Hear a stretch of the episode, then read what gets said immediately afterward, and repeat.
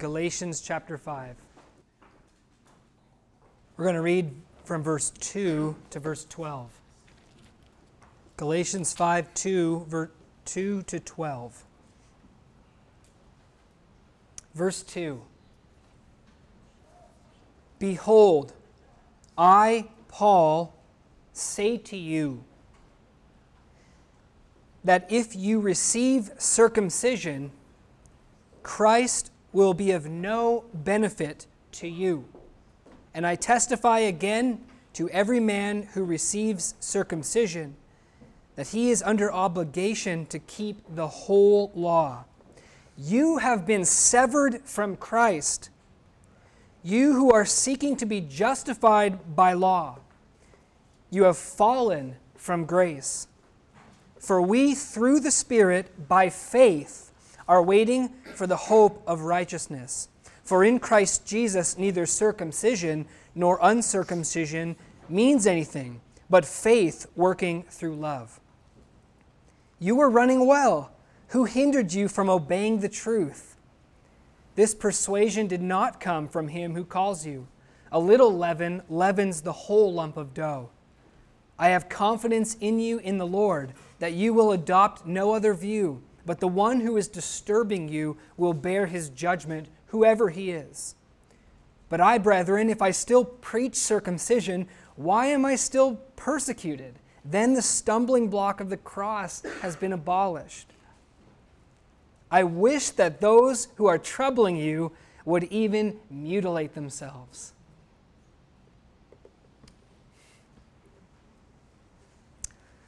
Let's pray.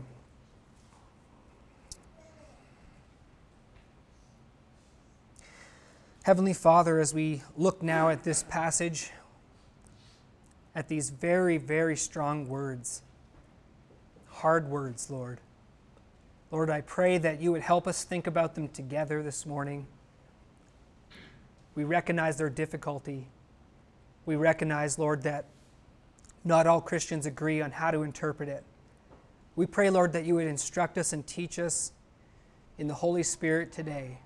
We pray, Lord, that our understanding, Lord, would increase. And Lord, that we would leave here this morning strengthened and edified and encouraged. And Lord, that the pride of man would be abased and that, you that you would be honored and you alone would be glorified. Thank you for this time in the Word. We commit it to you, Lord. In Jesus' name, amen.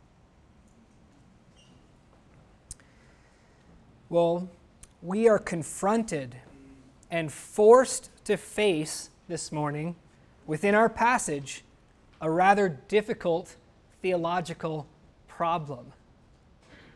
A thorny theological problem, both complicated and perplexing, a problem where there's no perfect agreement uh, in the Christian church. Don't you just love what happens when there is no central intelligence agency telling you what you must and must not believe? No organization that says, hey, when we make a decision, the thinking's been done. Don't, just, don't, don't go contrary to what we think. They force you to just conform to their thinking.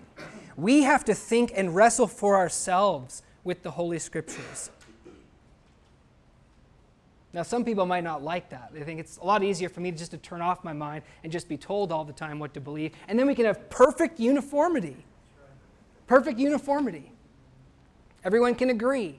Reality is, though, is that that's not actually us thinking, that's not actually us understanding for ourselves. We should be suspicious if everybody agrees all the time on everything, right?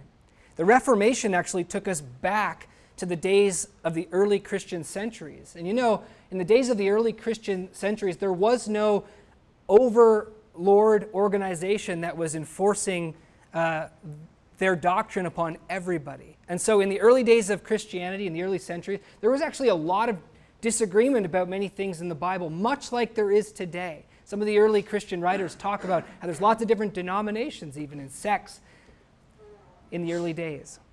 So the Reformation brought the Bible to us again and said, Hey, you read it, you think about it, you, let's talk about it. What do you think? And of course, inevitably, there's going to be disagreement, but at least now we're thinking and understanding for ourselves. Now, I'm, let's make no mistake, however, brothers and sisters, that there are countless things in the Bible that are non negotiable.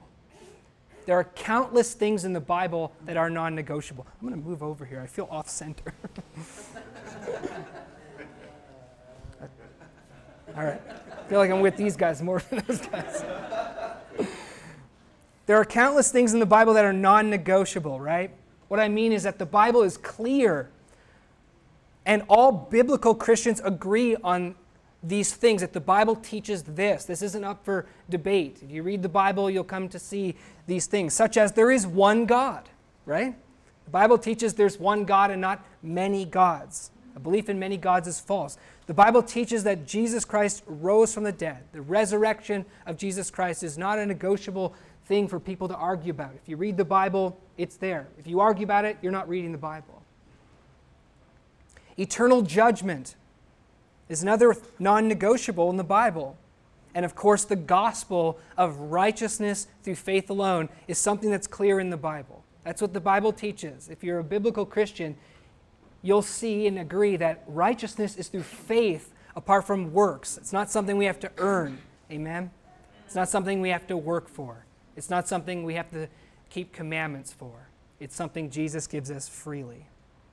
But while acknowledging there's these things in the Bible that are not negotiable, we must also acknowledge as Christians that there, there are lots of difficult things in the Bible that are hard to understand, and there is room for disagreement among Christians, or at the very least, patience. Amen? So I can understand why someone doesn't agree with me on this particular point or that particular point. It makes sense. The Bible's not very easy all the time to understand. And so, at the very least, patience and at the very most, there's room for disagreement. So, what is this problem that we're faced with here in Galatians, the passage that we read? The problem that we're confronted with is the difficult problem, and I underscore the word difficult the difficult problem of apostasy. That is, falling away. Apostasy. By apostasy, I mean falling away or defecting or deconversion. You're all familiar with the word. Now, I'm not interested this morning in the concept of apostasy in general.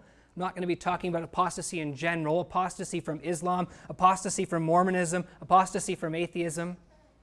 I pray to God that there would be more such apostasy in this world. People falling away from lies and coming to the truth.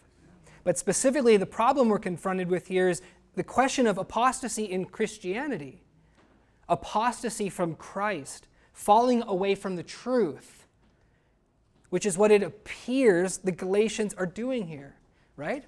Paul came to Galatia, he set up the churches, they were following his gospel. He says in verse 7, You were running well. And all of a sudden, false teachers are coming to Galatia, and these men and women at Galatia who were running well, Paul says, are, according to his words, defecting from Christ.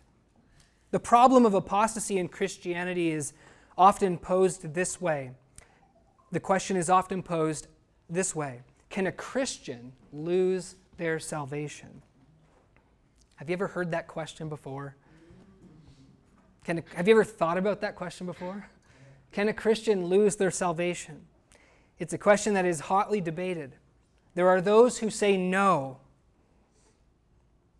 A Christian cannot lose their salvation. And those who say no believe in what we call the doctrine of eternal security.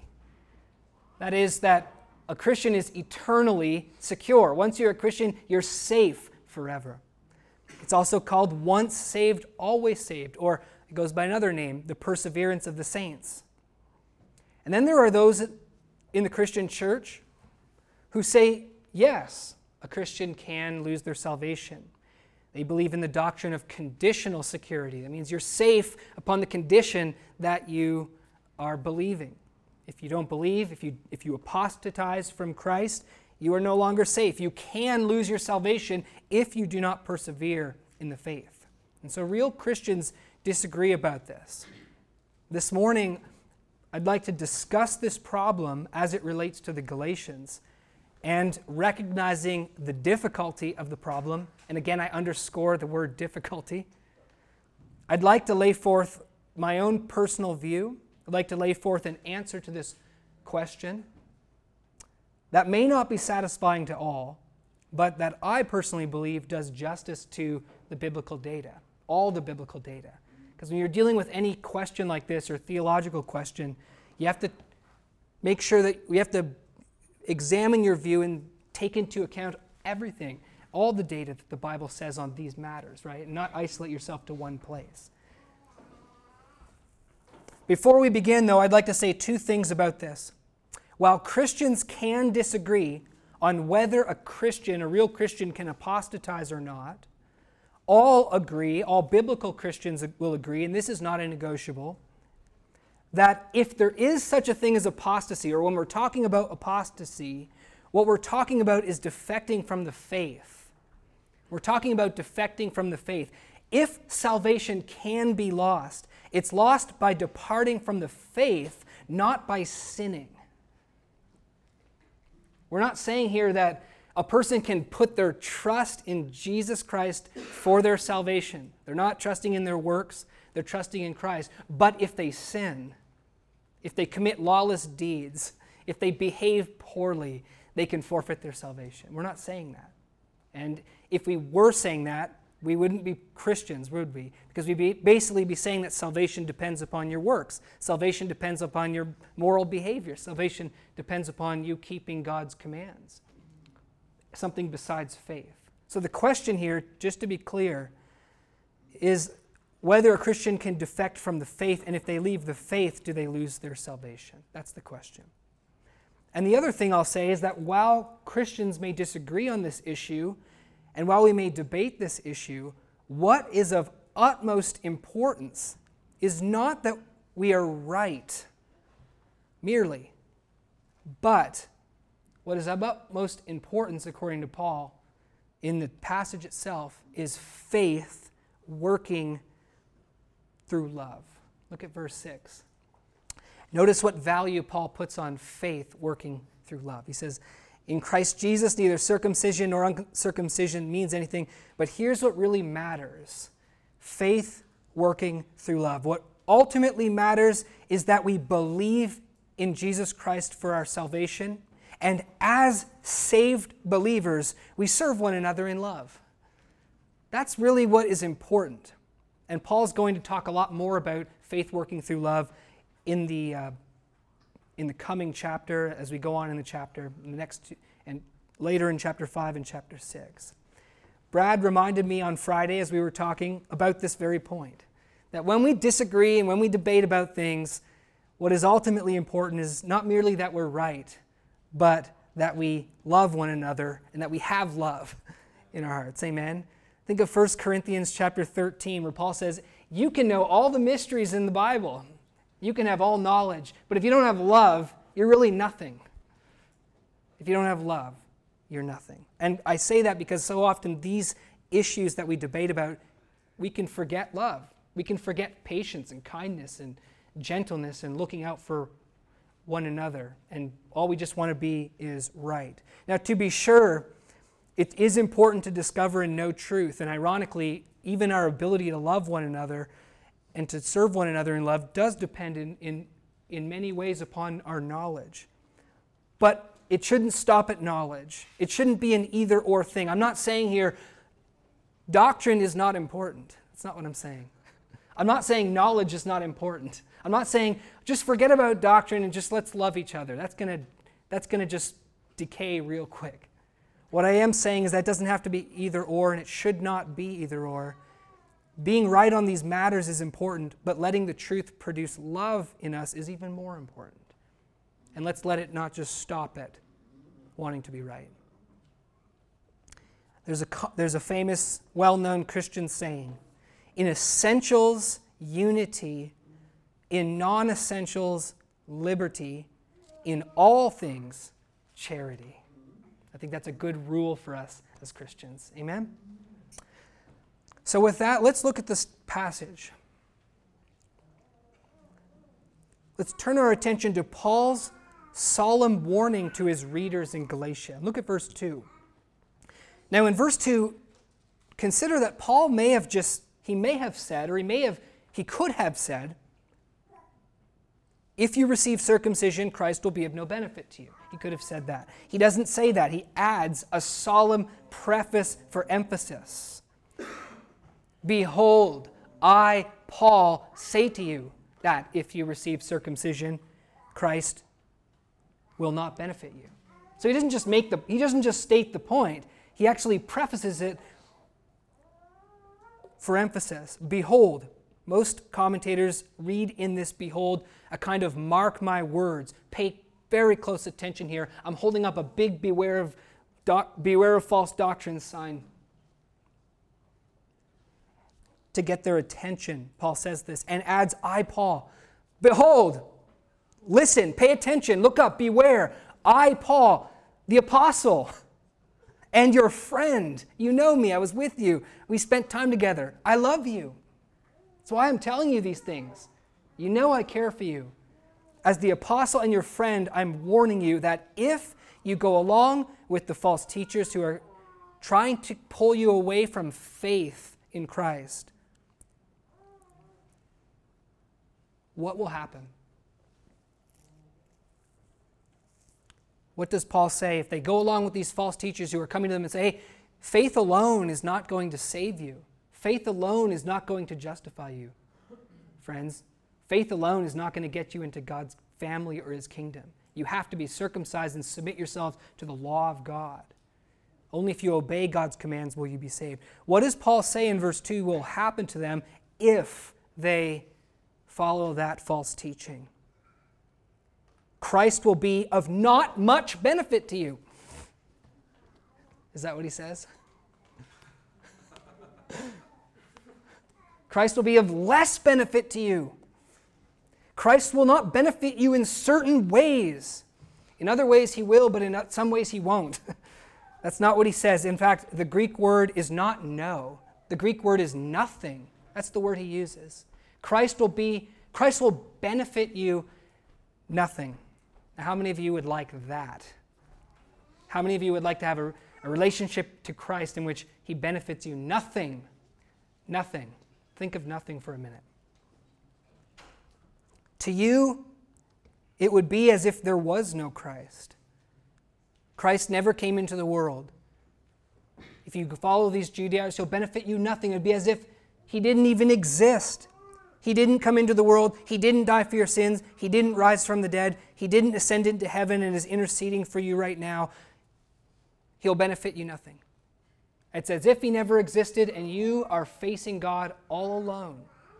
You are facing judgment day all alone. How many of you would like that? well, you know, the Galatians didn't like that either. The Galatians wouldn't read that and say, no big deal, we don't want Christ anyway. The Galatians want Jesus. The, Gal- the Galatians are believers in Jesus. This is the thing that often gets missed, is that the Galatians believe that Jesus is the Messiah who came into the world, died on the cross for their sins, rose from the dead, and came to benefit them. And so Paul's warning them, I know you guys want to be benefited by Christ, but if you follow after this false teaching, if you depart from the faith, he won't benefit you. He'll benefit you nothing. They didn't want that. They believed in Jesus. And here's the interesting thing in the Galatians' mind or in the false teacher's mind, being circumcised and following the law or trying to obtain righteousness through the law, in their mind, was actually what Jesus wanted them to do. They thought the Messiah of God has come into the world, and what does he want us to do? If we if we believe he's the Messiah, what is he calling us to do? He's calling us to be righteous through the law. So if we really believe in him, the proof of our faith will be that we submit to circumcision and seek to keep the commandments. That's what they're, that's what they're thinking. So in their mind, what do you mean I don't? This is my faith being manifested, Paul. I do believe in him. He, this submission to circumcision in the law is in keeping with Christ wants. But in this they were greatly in error. The scholar J.C. Beker says this what the Galatians perceived to be a necessary supplement to their faith, Paul views as a radical break from faith. So they think they're okay here. And there's many people today, would you agree with me? There's many people today who think that they are Christians and that they're doing the right Christian thing because they think, I believe in Jesus. That makes me a Christian, doesn't it? And furthermore, not only do I believe in Jesus, but I think Jesus wants me to keep commandments. And I manifest my faith in Jesus by pursuing obedience and righteousness through his commandments and through the law.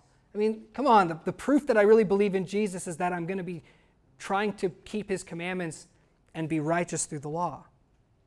And many people think, what do you mean I'm not a Christian? I believe in Jesus. They don't seem to understand that just simply believing in Jesus does not make you a Christian. What do you understand about Jesus is the issue. When you believe in him, what really are you believing?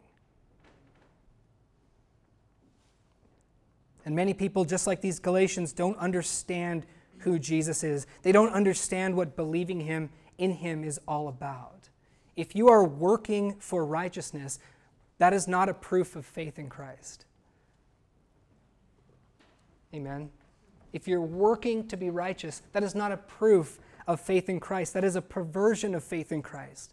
Because what Jesus wants you to do is to trust in Him for your righteousness, to trust in Him and in Him completely for your righteousness, to trust what, that what He did is enough for you to be righteous. That's what faith in Jesus is all about. If you don't believe in him with that understanding, it doesn't matter if you go to church and it doesn't matter if you call yourself a Christian. It doesn't matter if you're trying really hard. You don't know Christ, and he will not have a benefit to you. Do you want Christ to benefit you? Then let him benefit you. And don't try to play his role and benefit yourself if you want him to benefit you, then let him do it. Thank you, Jesus, for benefiting me, coming into the world and dying for me and giving me this gift. But if you're trying to attain salvation through what you do, you're not letting Christ benefit you, you're trying to benefit yourself, playing his role. And Jesus will not be a partial Savior. Look at verse 3. Paul says the same thing again in verse 3 that he says in verse 2, but he says it a little bit differently. The fact that he repeats himself again shows that he is emphasizing this warning, and it shows how serious this warning is. Paul says in verse 3 here's your alternative. If you want to be circumcised and keep the law, Christ will be of no benefit to you, and here's what you're left with if he's no benefit to you. You are left to yourself to be righteous by the law. And if you're going to be left to yourself to be righteous by the law, if you're not going to trust in Him completely, then you have to keep the law completely. That's your only two options, friends. It's it. For you personally, you either trust in Christ completely or you keep the law completely. That's your only two options. I'm sure the agitators told them that they had to keep the law too. The agitators would have said, Look, now, when you get circumcised, don't think it's just getting circumcised. You're submitting to also obeying the law. That's standard Jewish conversion. But Paul's emphasis here is on not just you have to keep the law, but you have to keep the whole law. You have to do it all. And I can just see the, the troublers, if they were in a conversation with Paul, I can just see it kind of going like this. Paul says, Now I'm telling you, you have to keep the whole law. And they're saying, Yeah, yeah, I know. And he says, No, no, I'm not kidding. You have to keep all of the commandments. I know, yes, I get it. Yes, I'm gonna I have to keep all the commandments, all everything God says. No, no, you're not understanding. You have to keep everything. You have to. And if you don't, you're dead. What? Wait, all of it? No, that's too much. That's too hard. The difference here, Paul is not kidding. If you want to be justified by the law, if you want to present to God your good works and say, okay, God, I hope I'm good enough, I hope I, I can be justified through what I've done, you have to do it all. And God is not kidding. You cannot choose bits and pieces of the law.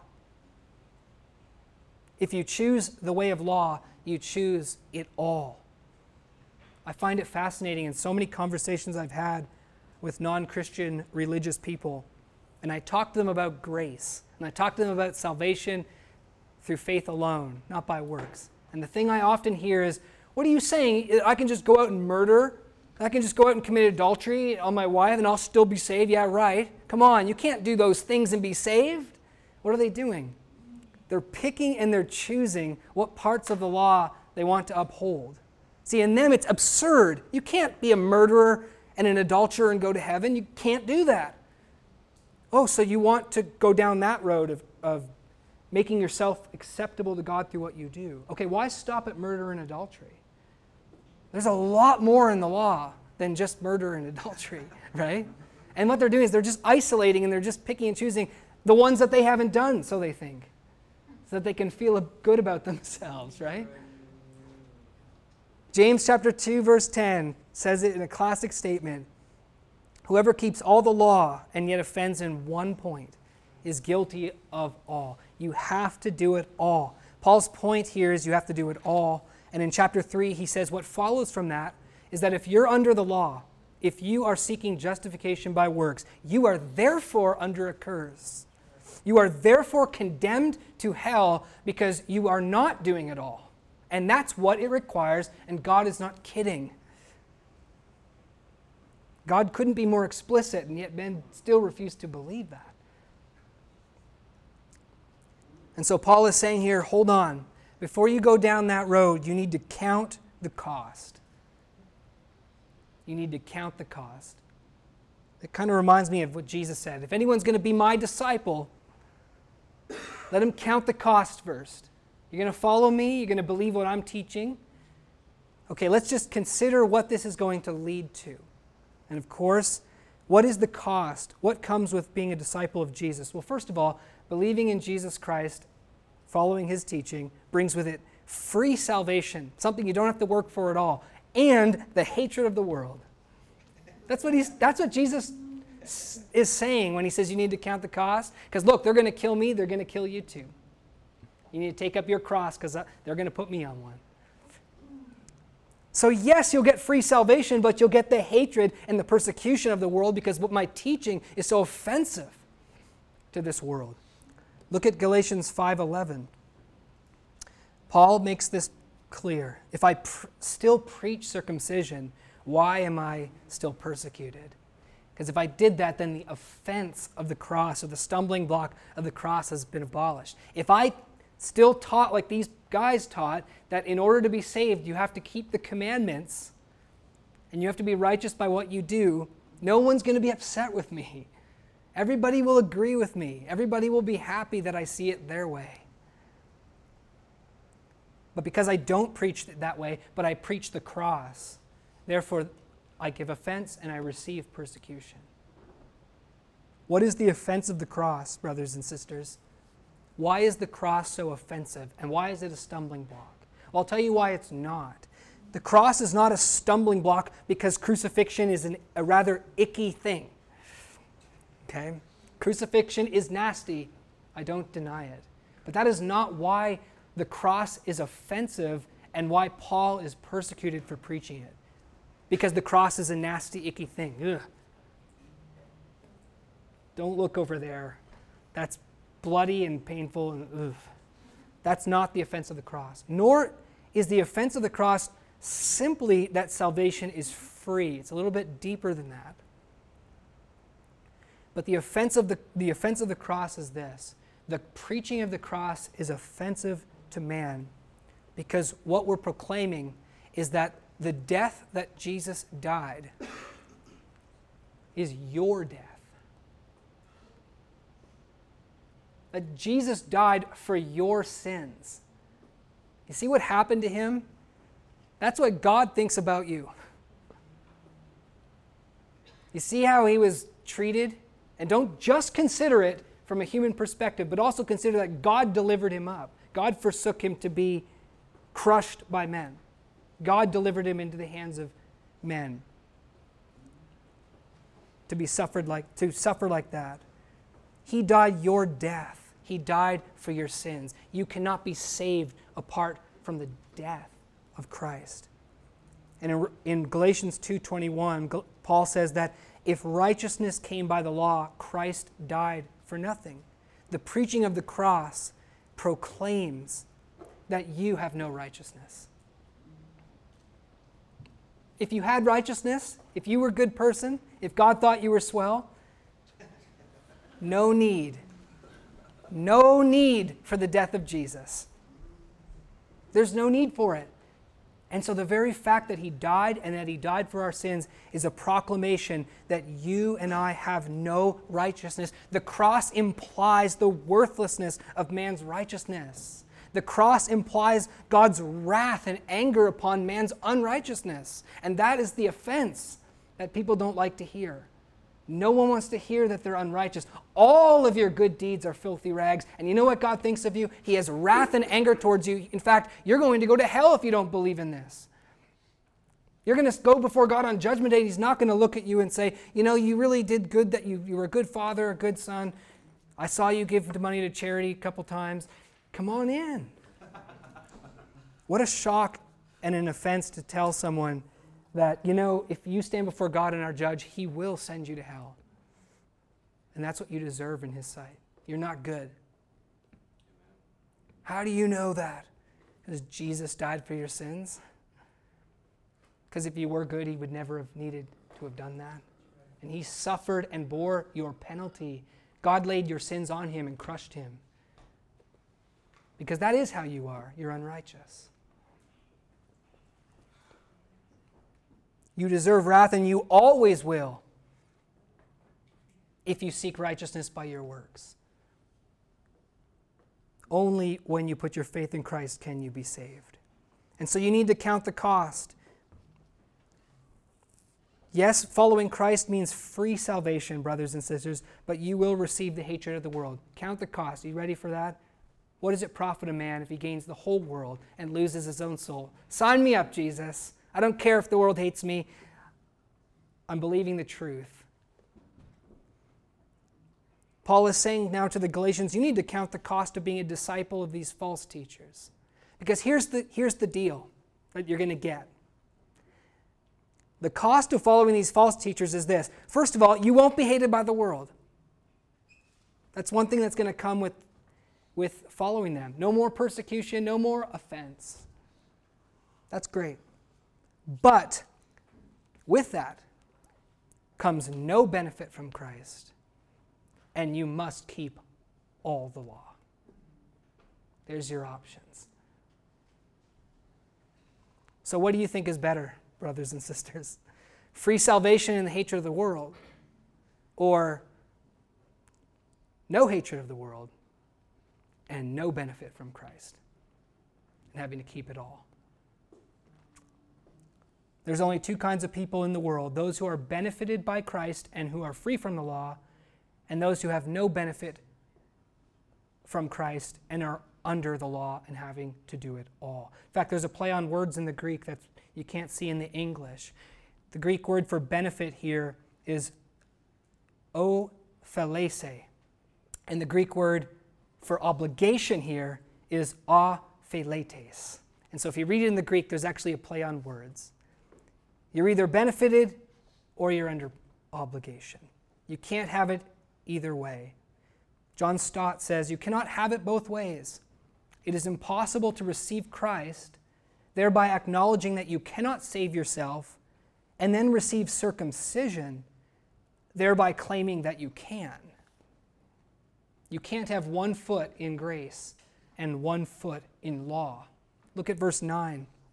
Paul says a little leaven leavens the whole lump. You want to go down the road of law keeping?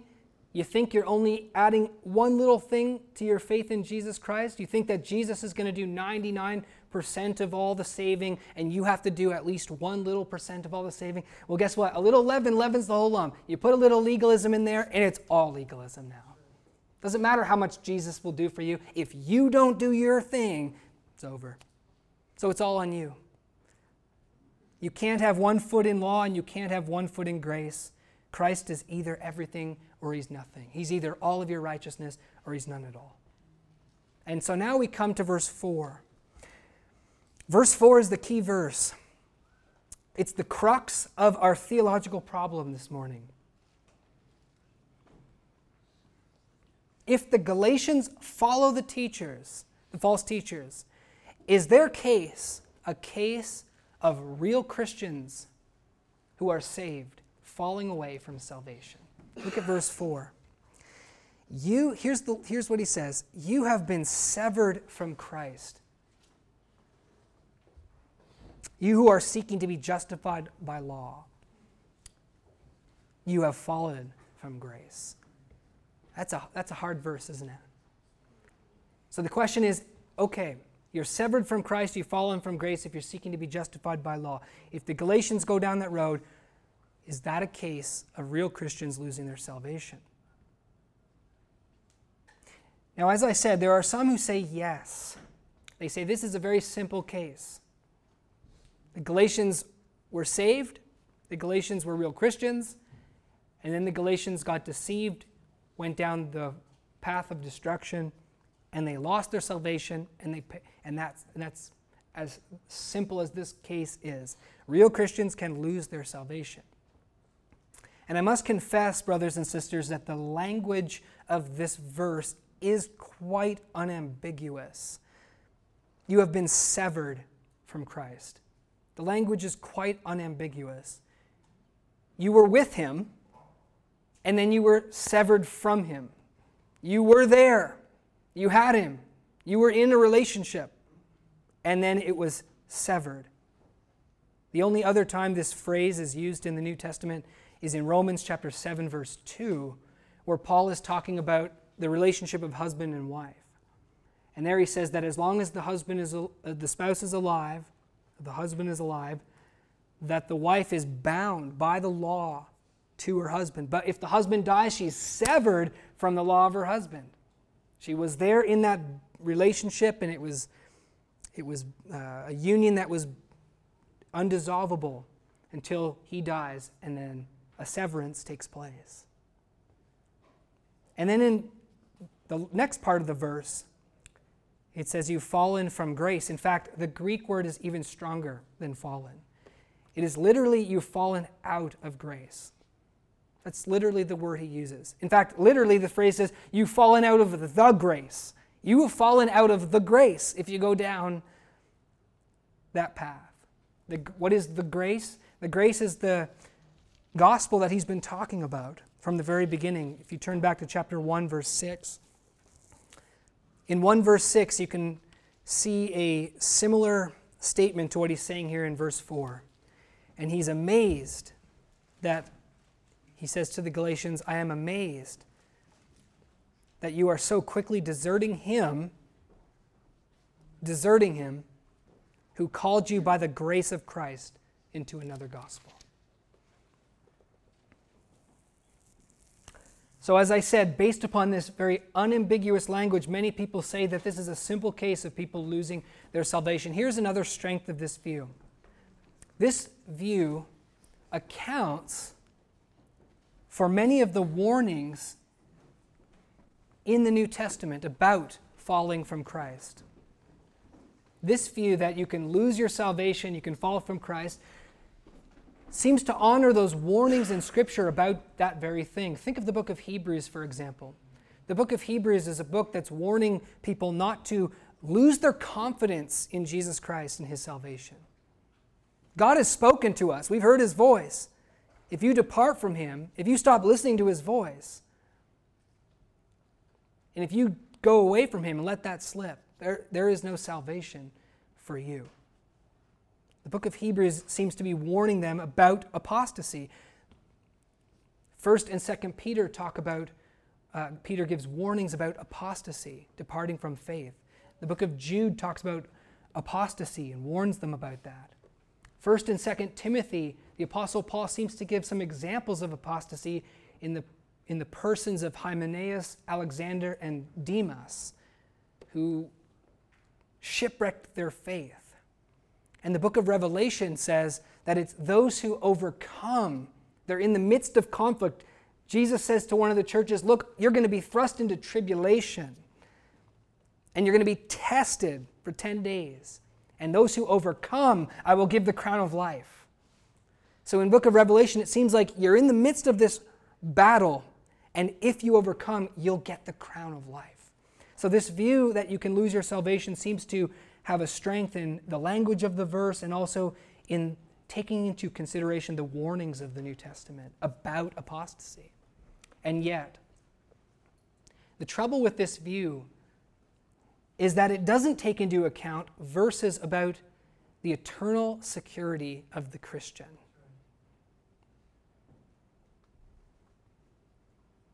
To say that Christians, real Christians, can fall away from salvation, and that's just how simple it is, doesn't take into account the verses about eternal security in the scriptures. And I'd like to just look at a few of them. John chapter 6. Please turn to John chapter 6.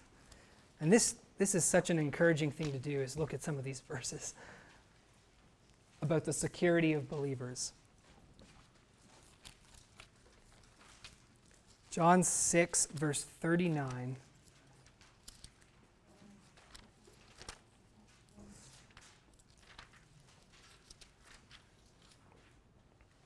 In John chapter 6, verse 39, Jesus says that this is the will of him who sent me. This is the will of God, that of all that he has given me, I lose nothing, but raise it up on the last day. And so Jesus actually says here that the will of God is that all that he has given to me, and here he's referring to people, all that he has given me, I won't lose anything but I'll raise him up on the last day. And there's a counterpart verse to this in John chapter 10. John chapter 10, verse 26.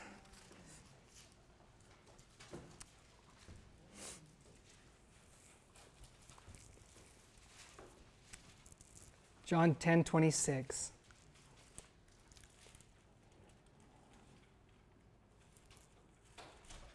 You do not believe me because you are not of my sheep.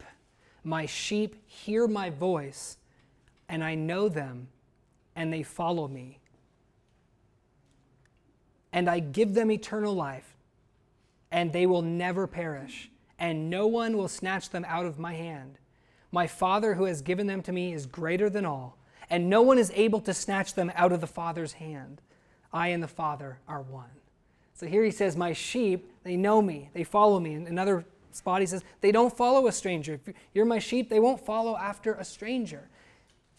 And I give them eternal life, they won't perish. And they're in the Father's hands, and they cannot be snatched out of the Father's hands. So there's that message here of security that I'll lose nothing and that none will be lost. Romans chapter 8.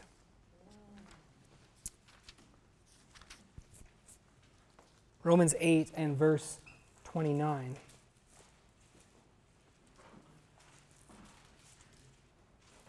Verse 28. Let's look at verse 28.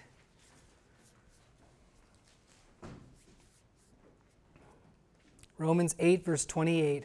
Paul says, We know that God causes all things to work together for good to those who love God and to those who are called according to his purpose. For those whom he foreknew, he predestined to become conformed to the image of his Son, so that he would be the firstborn among many brethren. And these whom he predestined, he also called. And these whom he called, he also justified. And these whom he justified, he also glorified. What shall we then say to these things? If God is for us, who can be against us? Notice in all of these passages so far, the emphasis seems to be on God being the one who keeps us safe right? He gives them to me. They're in his hand. No one can snatch them out of his hand. And he is the one who works all things together for the good of those who believe. He predestined them and he called them whom he called. He justified whom he justified. He glorified.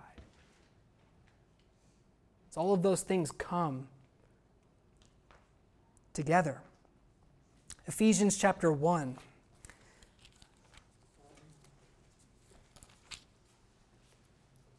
and verse 13. Ephesians 1:13.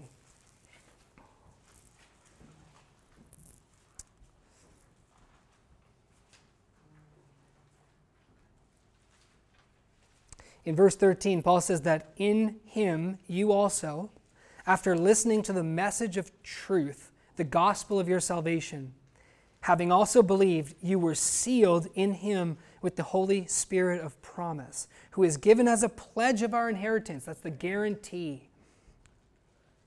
With a view to the redemption of God's own possession to the praise of his glory.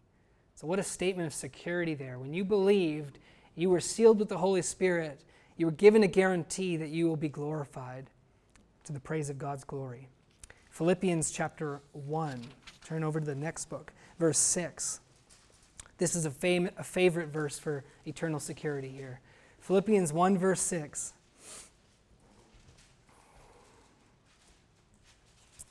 I am confident of this very thing, that he who began a good work in you will perfect it until the day of Christ Jesus, or you'll carry it on until the day of Christ Jesus. In Paul's understanding, what was going on there with the Philippians was the work of God, and because God began the work, God will continue that work until the very end.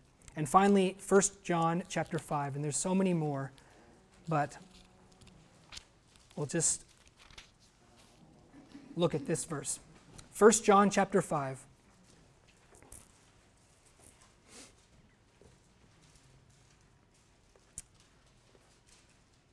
1 John 5, verse 4.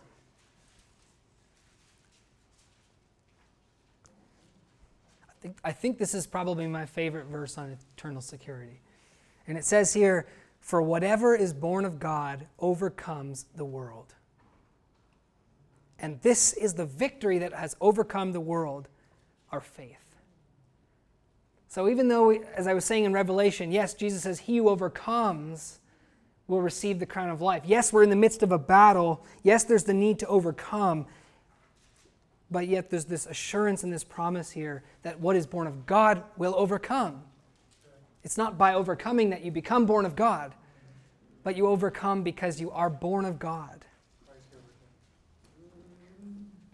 So, Going back to Galatians, there are those who say, yes, this is a simple case of losing your salvation. And then there are those who say, no, no, this is not a simple case of just simply real Christians losing their salvation, because you have to take into, consider, into consideration these passages on eternal security about, about God preserving and, and giving to Christ those who will not be lost. And among those who say no, this is not about real Christians losing their salvation in Galatians, there's two ways that this is explained, two different ways at least that this is explained. I'm sure there's many others, but here are the two.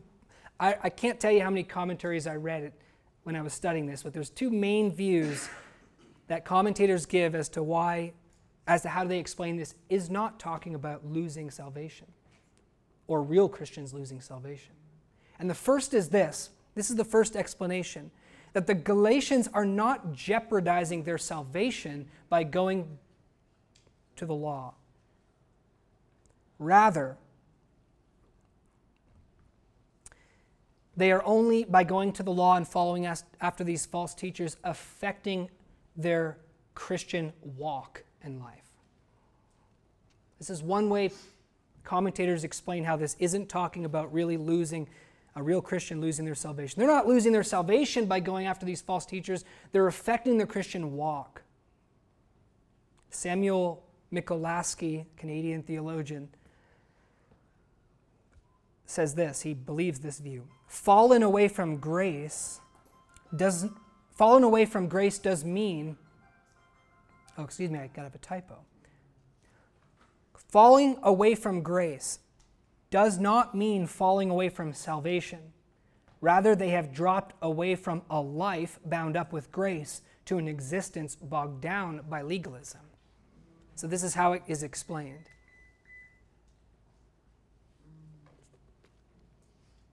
They're not losing their salvation, they're just going to become legalistic Christians. They're going to go to heaven, but for the rest of their life, it's not going to be so fun.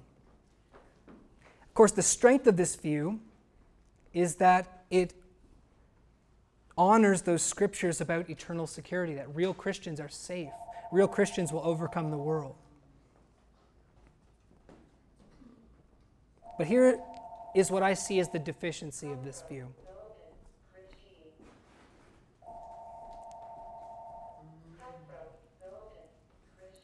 First of all, I don't think that the letter of Galatians would be as urgent if that was simply the problem. You see the point?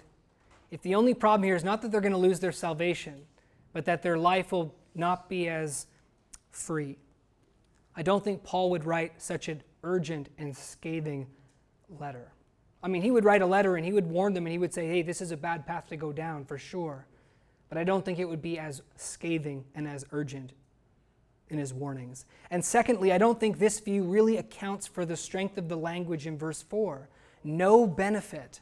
Christ will benefit you nothing. Seems like that view is saying Christ will still benefit you in some way, but just not in every way.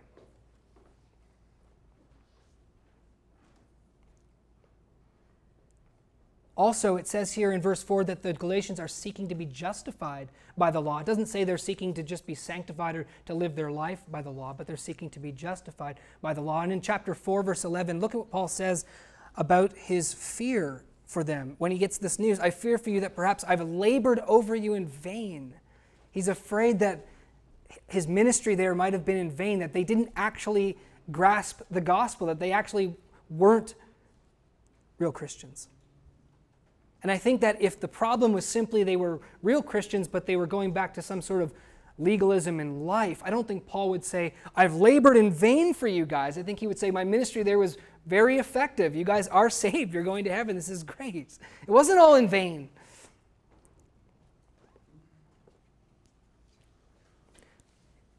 So I think this isn't the, the way to answer the, the problem. And it is best to agree with those who say, who say that this is about losing salvation. This is a warning about going to the law and being severed from Christ and losing your salvation. Like the other books, Hebrews, 1 Peter, and Revelation. But the problem then remains how do we reconcile apostasy from Christ, losing your salvation, or walking away from salvation with eternal security. And here's the other way, and this is the last thing we'll consider. And this is what this is the, the view that I believe does most justice to the biblical data. And it's this. If the Galatians fall away, if the Galatians fall away and follow after those false teachers and try to be justified by the law, and depart from Christ, by doing so, they manifest that they were not really born again. So the seriousness is maintained. If they follow after those false teachers, Paul's not just saying, you know, your life will become legalistic. He's saying you're, gonna, you're going to perish you're going, Christ will have no benefit for you. But if they do that, it manifests that they were not really born of God. That is, it manifests that their faith that they had was not God's work.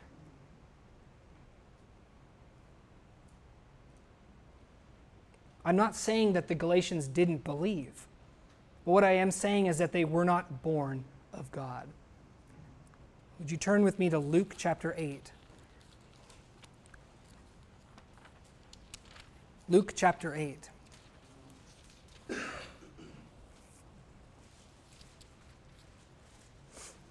And Jesus, this, this is a parable we're all familiar with. And I believe that what Jesus is saying here in Luke chapter 8 is what is going on in the book of Galatians. And we'll just look at one verse here at first. Luke chapter 8, verse 13. And Jesus says that this, those on the rocky soil, you remember this is the parable of the sower, The farmer goes out and sows his seed. Some fall on different soils.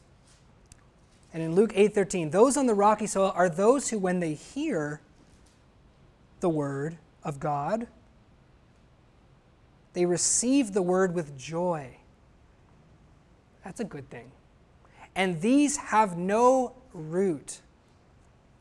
They believe for a while. And in time of temptation, they fall away.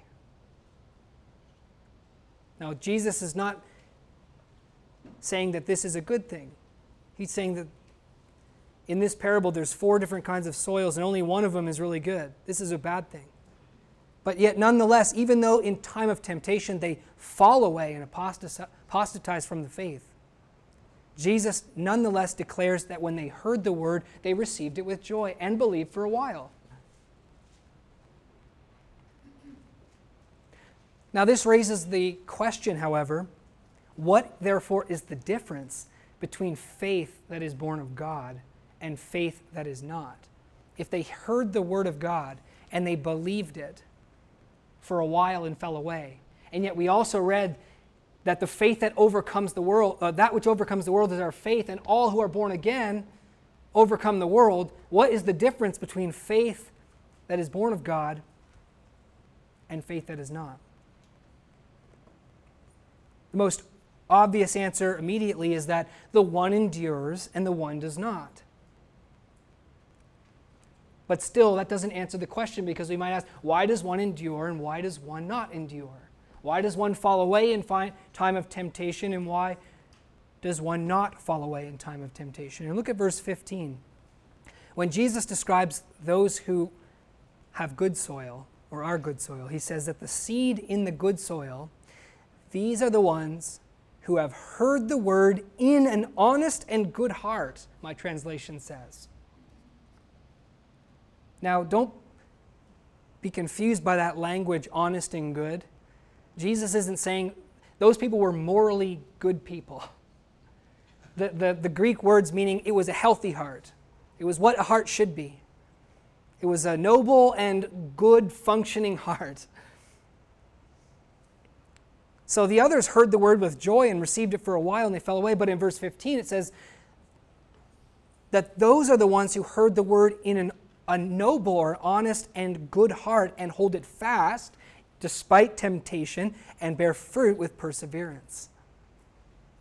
So it seems like the difference here between a faith that is born of God and a faith that isn't born of God is that one is disingenuous enthusiasm, whereas the other is genuine reception of the truth into a heart that is being what a heart should be.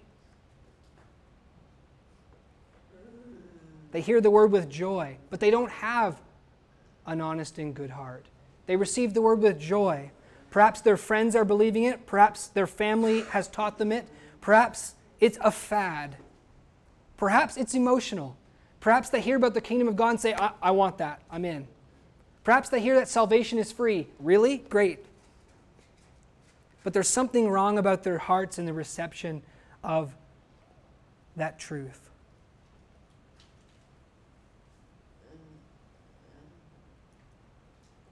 I think it's interesting how we can be persuaded of things and believe in them, even though we may not really fully understand what we're believing. For example, I grew up believing in God, in the existence of God. I grew up in a, in a religious home, believing in God. From as early as I can remember until I was about 20, I had very strong conviction that there was a God. I mean, you talk to me and man, Eli believes in God. But you know, my faith in God was faith. I was believing with joy. But my faith in God was really, it was not tested. In fact, when it was tested, it was shaken greatly. We can believe things because maybe our family taught us it, but we don't really have the heart that truly understands what we're believing. You know, I just believe it so strongly because that's what I was raised with. I think a lot of people in different faiths are like that, you know. They haven't really heard the word for themselves. They haven't really digested it. They haven't really grasped the reasons for rightly believing in it. And so when I was 20, my faith in God was 21 actually when I was 21. My faith in God was absolutely shaken. There was a time there where I was unsure if there was a God at all, you know, totally unsure, didn't know what to believe anymore. All of my naive faith in God was taken away. And from that place, God built me up to have a, a faith in God that's built upon something substantial. How do we know the difference between whether our faith is born of God or not? Sometimes we can tell, and sometimes we can't tell until it's tested. Remember in 1 Peter, and turn there to 1 Peter chapter 1. 1 Peter chapter 1. God tests our faith.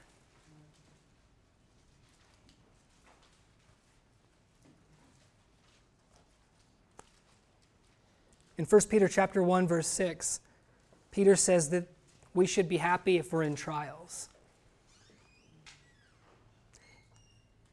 In this you greatly rejoice, even though now, for a little while, if necessary, you have been distressed by various temptations, so that the proof of your faith, being more precious than gold, which is perishable, even though tested by fire, may be found to result in praise and glory and honor at the revelation of Jesus Christ. And though you have not seen him, you love him. Though you do not see him now, but believe in him, you rejoice greatly with joy inexpressible and full of glory, obtaining as the outcome of your faith the salvation of your souls. Faith in Christ is what saves you, but that faith is tested to see if it's real or not, if it's born of God or not.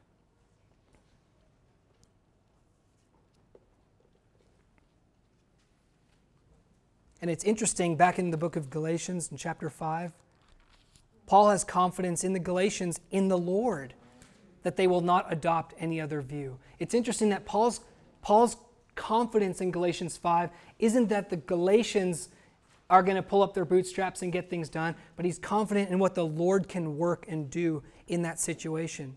So in verse 10, he says, I have confidence in you in the Lord that you will adopt no other view. And in verse 5, he says, the opposite of following after these false teachers is that through the Spirit, by faith, we wait for the hope of righteousness. It's through God's Spirit that we believe in righteousness through faith. It's through God's Spirit that we stand fast in the midst of temptation. Through His work. And so here's the my basic conclusion. The doctrine of eternal security is true but not because there's no such thing as warnings and apostasy, nor because faith makes a business transaction with God that remains in force even if we do not remain in the faith, as some people think. Some people think, man, you believe just once, business transactions done, you apostatize, you're still saved. I don't believe that's why there is such a thing as eternal security. But eternal security is true because greater is he that is in us than he that is in the world. And because the God who gives us to Christ and who brings us to faith will persevere, preserve us in the faith and he will keep us from evil as Jesus prayed for us in John chapter 17. Remember in John 17, he says, I pray for all those that you've given to me and all that will believe on the ones, the apostles that I'm sending, that you would not take them out of the world, but that you'd keep them from the evil one. And so eternal security is true, not because these warnings aren't real warnings, not because if you depart from the faith, you're going to be okay. If you depart from the faith, you're lost. But it's true because God holds you in his hand and will keep you in the faith. And as God spoke through the prophet Jeremiah about the work that he would do in his people, in the hearts of his people, actually, he said, I'm going to change their heart, right? I'm going to take out the stony heart. I'm going to take out the uncircumcised heart, the heart that doesn't listen, the stiff necked heart. I'm going to put a new heart in them that will listen to the word. And in Jeremiah 32, verse 40, he says that I'm going to put my fear into them and they will not depart from me. And when God does that to a person, they can't depart. A real Christian, if we just want to put it this way, someone who's born of God cannot fall away and lose their salvation. Because it's not this business transaction that takes place, it's about trusting in God. And whoever trusts in God and hopes in God and believes in God, God will come through for that person. It's a relationship with God. He opens your eyes, you see the truth, and you believe in Him. And believing in Him, you're saved. Lastly, in conclusion, Paul turns his attention and expresses his feelings towards the false teachers in verse 10 and verse 12. And Paul tells us here that false teachers have much to look forward to on Judgment Day. Those who lead people astray are accountable in even a greater degree than even those who, see, who do not believe the gospel. And Paul doesn't care what authority they have, or rank they have, or status they have, or good works they have, or what fancy suits they have. He says in verse 10 whoever they are, they're going to receive judgment from God. Don't be wowed by appearances. Don't be wowed if those who are leading you astray look great or have a lot of status. Whoever they are, if the gospel is not there, if they're leading you away from it, God's judgment is upon them. Paul says. And in verse 12, he gives an extremely strong statement, almost with biting sarcasm. I wish that these guys would mutilate themselves. That's a strong statement, isn't it? The commentators are basically agreed that the meaning of this verse is that these guys are so interested in circumcision I wish they'd just go all the way and castrate themselves.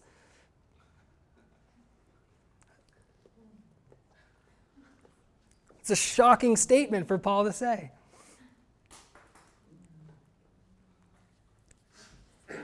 And John Stott rightly comments We may be quite sure that it is not due to an intemperate spirit, nor to a thirst for revenge, but due to his deep love for the people of God and the gospel of God that he says it. That is, it's not because Paul doesn't love these troublers. I mean, Paul was a troubler himself at one point.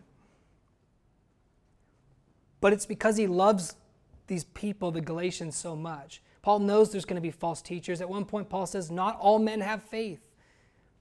Not all men are going to believe. And there's some men that are leading others astray, and it pains me, and I wish that they'd just be cut off. I'm sure that's hard for him to say. But that's how serious he takes all this, and how serious we should as well.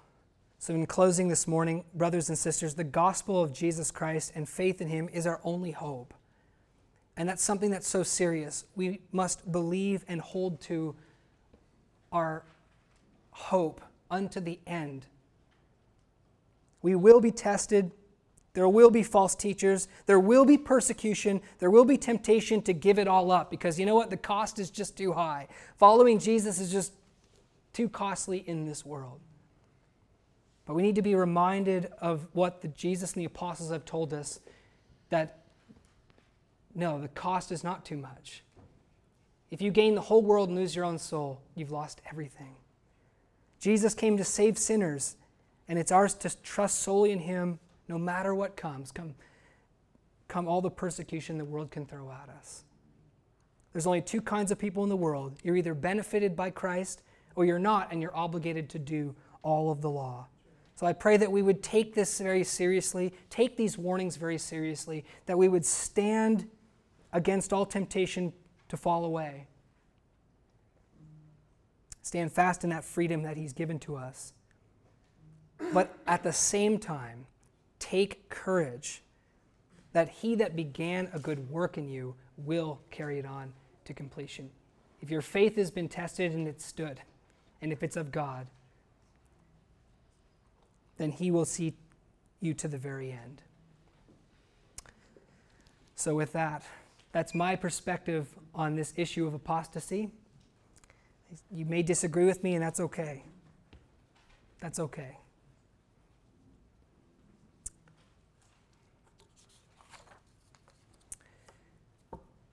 Let's pray. Father, I thank you that you hold us in your hands.